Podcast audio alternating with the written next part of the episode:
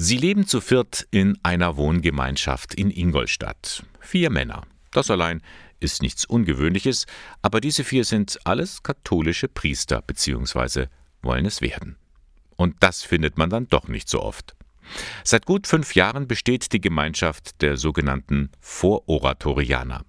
Diese Lebensform geht zurück auf Philipp Neri, der im 16. Jahrhundert gelebt hat, erklärt Pater Lorenz. Die Idee ist, eine Lebensgemeinschaft, Gebets-, Wohngemeinschaft zu bilden mit Priestern oder auch Männern, die unverheiratet sind. Also eine verbindliche Gemeinschaft, eine Art Familie. Familie des Miteinanderbetens und auch des Miteinander als Priester oder als Laien äh, Wirkens in der Kirche. Wie in einer Familie gibt es Höhen und Tiefen, man hilft einander, unterstützt sich und manchmal zieht man sich auch lieber mal zurück. Aber im Großen und Ganzen kommen alle gut miteinander aus, findet Pater Ralf. Ich finde Familie klasse, mit allem, was dazugehört. Ich könnte mir nie vorstellen, alleine zu leben. Ich brauche das. Das heißt, ich brauche die schönen Momente, ich brauche auch den Zoff, ich brauche das Teilen von Festen und das Miteinandertragen auch von Dingen, die vielleicht dem einen oder anderen nicht so leicht fallen. Und so leben die vier zusammen im Pfarrhaus der Ingolstädter Gemeinde St. Joseph.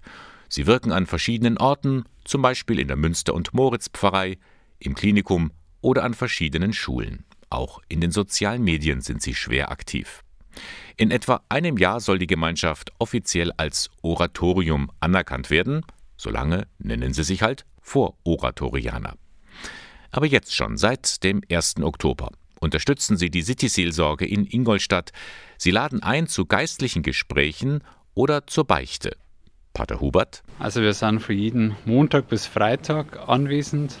Die Beichte ist nach der Heiligen Messe, also von 18.15 Uhr bis 19 Uhr ist die Beichte möglich. Also immer abwechselnd jemand von uns da. Wir haben auch ein bisschen Musik dann im Hintergrund laufen. Es können sich auch Leute einfach so einfinden in die Kirche und sie können auch zum Gespräch kommen, je nachdem, was die Menschen wollen.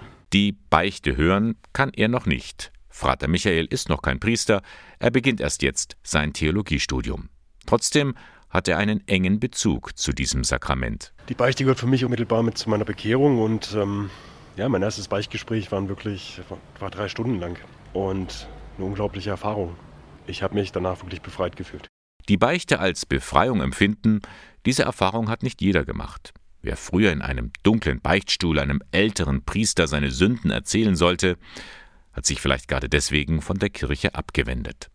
Die Vororatorianer wollen aber mit ihrem Angebot zeigen, eine neue Form der Beichte kann auch Menschen von heute ansprechen.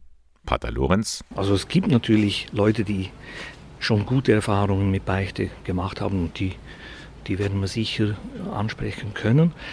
Dann hoffen wir halt einfach auch, dass Leute, wenn sie sehen, da ist überhaupt einfach Gesprächsmöglichkeit, da nimmt sich jemand Zeit, da ist jemand einfach einmal Ohr, dass dann vielleicht doch äh, auch der eine oder andere dazu stößt und eine neue Erfahrung machen kann und Hürden so dann eben auch abgebaut werden können. Sie sind also da, wenn jemand ein ganz persönliches Gespräch sucht. Die Vororatorianer. Jeden Werktag ab 18.15 Uhr in St. Moritz in Ingolstadt.